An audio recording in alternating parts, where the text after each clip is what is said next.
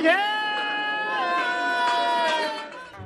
各位客官，里边请，欢迎来到法律小茶馆。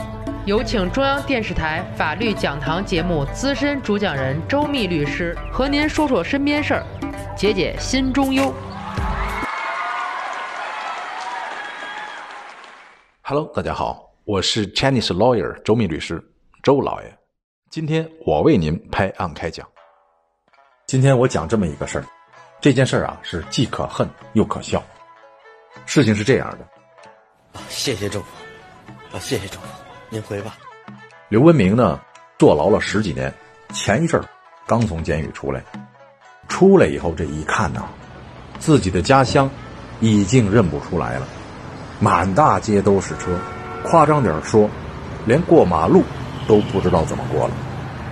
正应了那句话呀，不是我不明白，这世界变化快。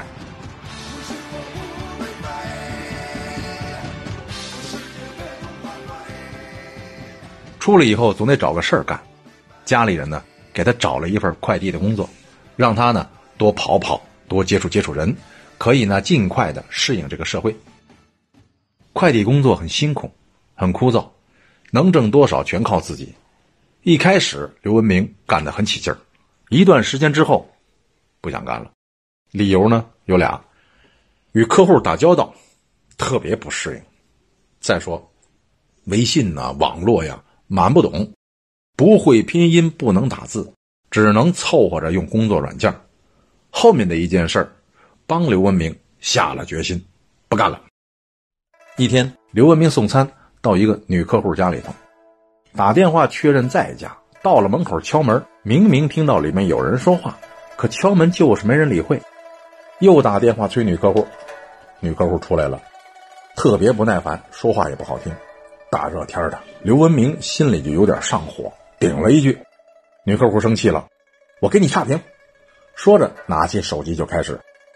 天挺热，女客户呢穿得很清凉，她低头操作手机给差评，可没注意到刘文明的眼神。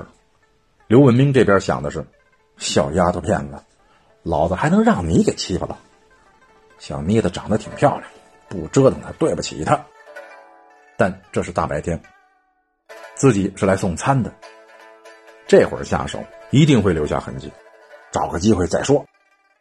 反正这个活啊，老子是干不了了。回去以后，刘文明就辞了工作。过了几天的一个晚上，刘文明呢又来到了这个女客户家中，他呢敲门，谎称是有快递。门缝打开，简单沟通之后，他确认了家里只有女客户自己。于是刘文明卯足了劲，将门一下子给撞开。女客户呢，猝不及防被撞了个四脚朝天。刘文明啊，进去将门反锁，关好，一脸坏笑的转身看着倒在地上的女人，骂道：“不知好歹的小娘们，不给你点厉害，你也不知道江湖水深。”撞得七晕八素的女客户这会儿也认出了刘文明，躺在地上向后蹭，惊恐的看着刘文明：“哥，我错了，您别生气。”晚了。也已经下岗了，你慰劳一下，咱就算扯平了。本来这屋子不大，俩人对话的功夫，女客户已经退到了屋子中间了。这时，刘文明扑向了这个女人，并且一手掐住了她的脖子，一手撕扯衣物。忽然一声断喝在屋内响起：“混蛋，放开！信不信我杀了你？”正在兴头的刘文明被吓得一个激灵，停下手脚，四下观察。小小斗室就这俩搏斗的人呢，哪来这一声喊？确认无人，刘文明又开始动手。女客户跟他激烈厮打，没多长时间，房门砰的一声被撞开了，冲进一个大个子小伙，拿着棍子对着刘文明就打呀，形势一下就逆转过来了。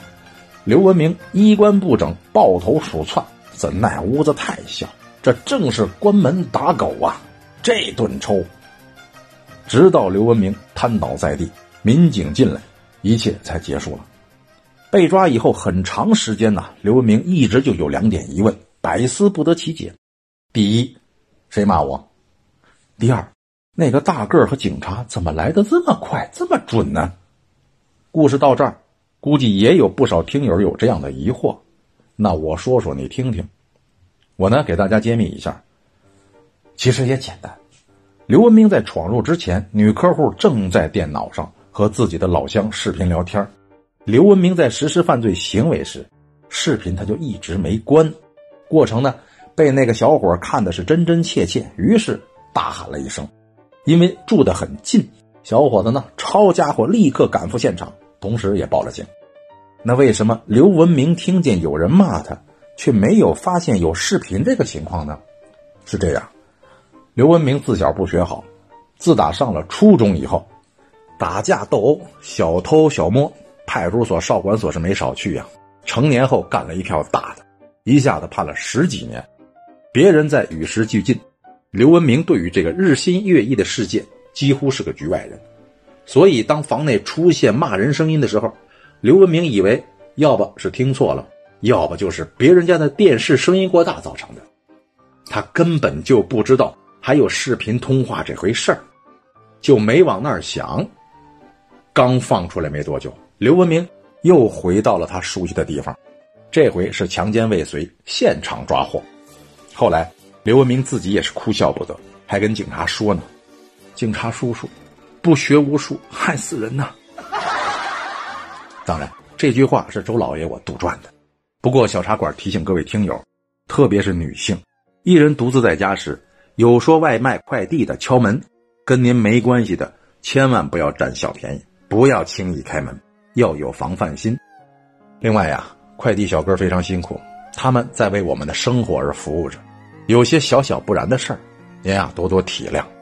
您的一个差评，一个取消，不知道会给快递小哥造成什么麻烦和后果呢？好了。本期的小茶馆就到这里，咱们下期再见。喜欢法律小茶馆的听友，记得点击上方订阅。每周二六，我们与您不见不散。如果您生活当中有什么烦心事儿、麻烦事儿，欢迎评论或私信留言，我在法律小茶馆等着您。